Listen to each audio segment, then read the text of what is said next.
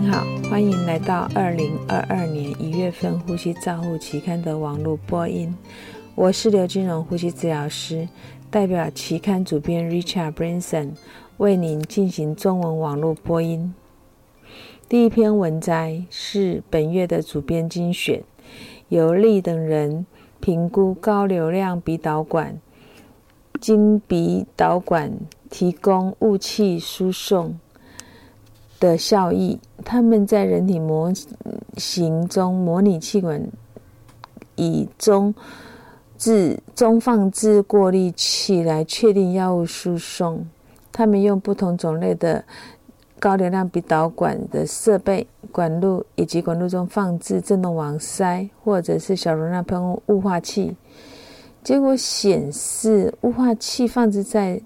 加热潮湿器前面有较大的输送量，而且网塞是优于喷射型雾化器。第二篇文摘是由 Bill Von 等人评估 A.E. COPD 病人接受 High Flow Nasal Cannula 给予支气管扩张剂 s a b u t a m o。作者使用交叉训练分析十五名受试者在单独使用。高流量鼻导管期间，给予网塞式的喷雾器沙丁胺醇，分别进行肺功能的测试。结果终点是 FEV1 的变化。接续终点包括用力肺活量 FVC、呼气尖峰流量 PEF、气道阻力和临床参数的变化。结果显示，雾化器吸入沙丁胺醇后，FEV1、FVC、PEF 出现小幅但具有统计学上的增加。Sander 和 Davis 仔细看了这些研究，他们提供了雾气输送在高流量鼻导管期间的角色观察。他们还指出，这些某些药物，特别是血管扩张剂，在经鼻给药有鼻咽部被吸收和全身药物蓄积的风险。第三篇文摘是由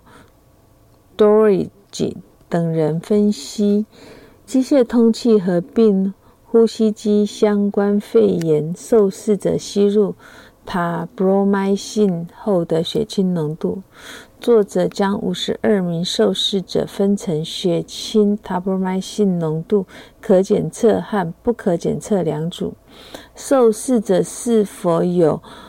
急性肾损伤 （AKI）？结果显示，六十六 percent 检测血清中有 t a b r m i c i n，治疗中有较高的 PEEP，年龄较大和血清肌酐酸有较高相关。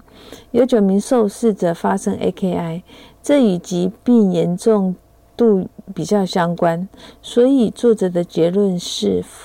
有风险的病人应该接受血清监测，防止意外伤害。Dehan 贡献了一篇呃社论，讨论了雾化抗生素复杂性和临床使用的适应症的寻找。第四篇文章是由 Crazy Whiskey。等人评估无创通气婴儿接受多面皮肤照顾组合压力损伤改善的成效。他们分别在 NIV 指南执行前后和 SBC 执行前后压力损伤改善成效的观察结果。结果显示，随着 NIV 使用量增加，压力损伤的比例就显著的增加。那引入这种多面皮肤照顾组合，可以降低这种压力损伤的现象，达到七十九 percent。第五篇文摘是由阿黑什美等人回顾性世代研究，追踪两年气管造口术病人拔管方案。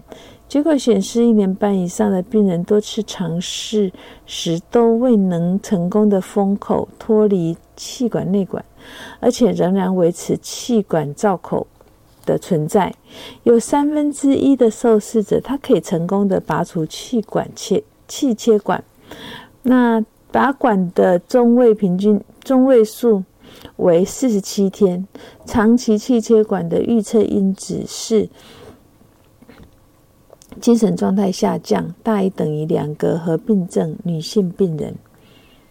第六篇文摘是由 McCoy 等人开发一种儿童气管气切管照护模拟程序的成果分析。作者建立一种意外移位、堵塞、心脏骤停、呼吸机故障四种紧急状况的模拟。结果显示，参与该计划后，照护人员的知识、信心、舒适度都得到了提高。所以他们提到的结论是：气管切开的病人在医学上的脆弱，需要对照顾病人进行教育，并且着重在紧急状况的应对。第七篇文摘是由 Oliveria 等人评估六十六名 COVID-19 受试者在轻型俯卧位期间所接受同时接受氧气治疗。高流量鼻导管和非侵性呼吸器支持的成效的前瞻性研究结果发现，当 PL PF ratio 增加到二十 percent，呃，他们将它定义为对治疗有效。那将受试者分为有反应组跟没有反应组，结果显示，反应组的 SpO2、PL2 和 PF ratio。会受到改善。ICU 的停留天数和住院天数，需要通气支持的天数，四十八小时插管率，长期 ICU 住院时间的风险和死亡率都会下降。那执行俯卧位插俯卧位的治疗，插管率可以降低五十四 percent。第八篇文章是由 Doris 等人评估渥太华 COPD 风险评量表 （ASCAR） 预测急诊 AECOPD 严重度的不良事件，结果显示两百四十六名住院率是五十二 percent，SAE 就是呃它的比例为不良事件的比例为十九 percent，ASCA 不能。不能可靠的来预测 ACOPD 病人短期严重的不良事件的发生依据。三个风险因素与三十天 SAE 的相有相关，分类为 PO2、c h a r s o n 和病症、并发症和一年前的住院率。所以他们建议美国人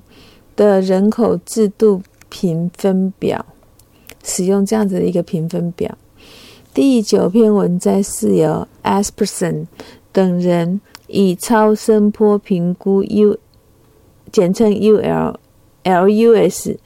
用超声波评估表来评估。COVID-19 病人八个废区的发现结果显示，在两百一十五位受试者以离线分析图像对临床变量和结果不知情的状态下，有一百三十六名八十一 percent 的受试者在大于等于一个区域的病理肺超声评分发现。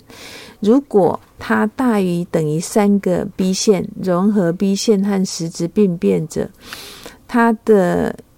超声波评分表的发现和评估工具复合结果，受试者及没有复合结果的受试者之间并没有显著的差异，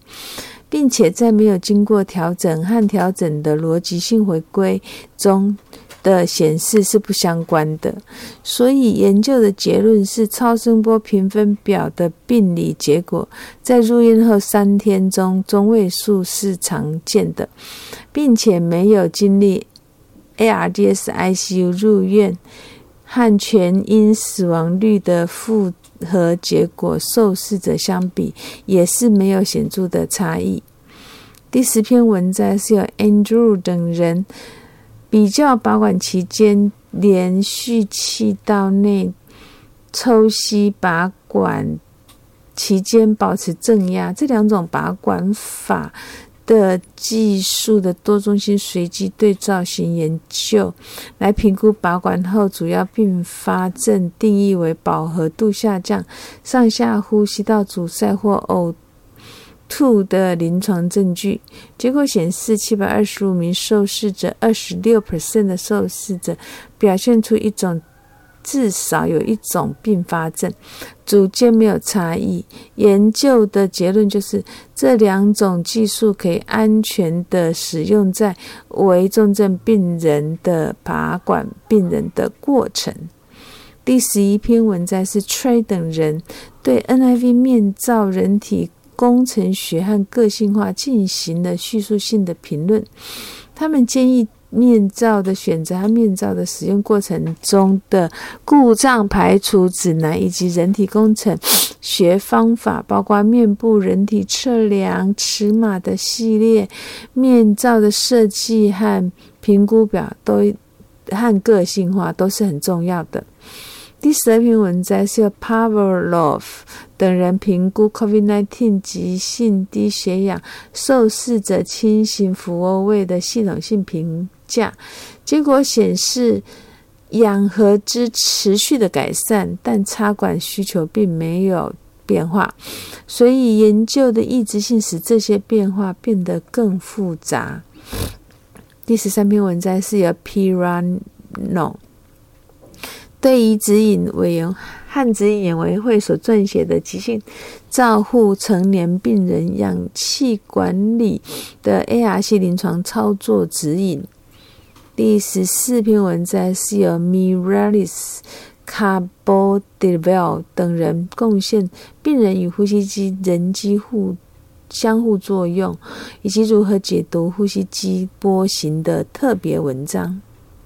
以上是二零二二年一月份《呼吸照护》期刊的中文网络播音，由中国医药大学附设医院呼吸治疗科刘金荣呼吸治疗师翻译与播音，朱嘉诚呼吸治疗师修稿与审稿。如果你想进一步了解原文的内容或过去的议题，请上美国呼吸照护期刊网站 www 点 r c j u r n l 点 c o m。你也可以借由网络的订阅，自动收到未来的议题。谢谢您的参与，再见。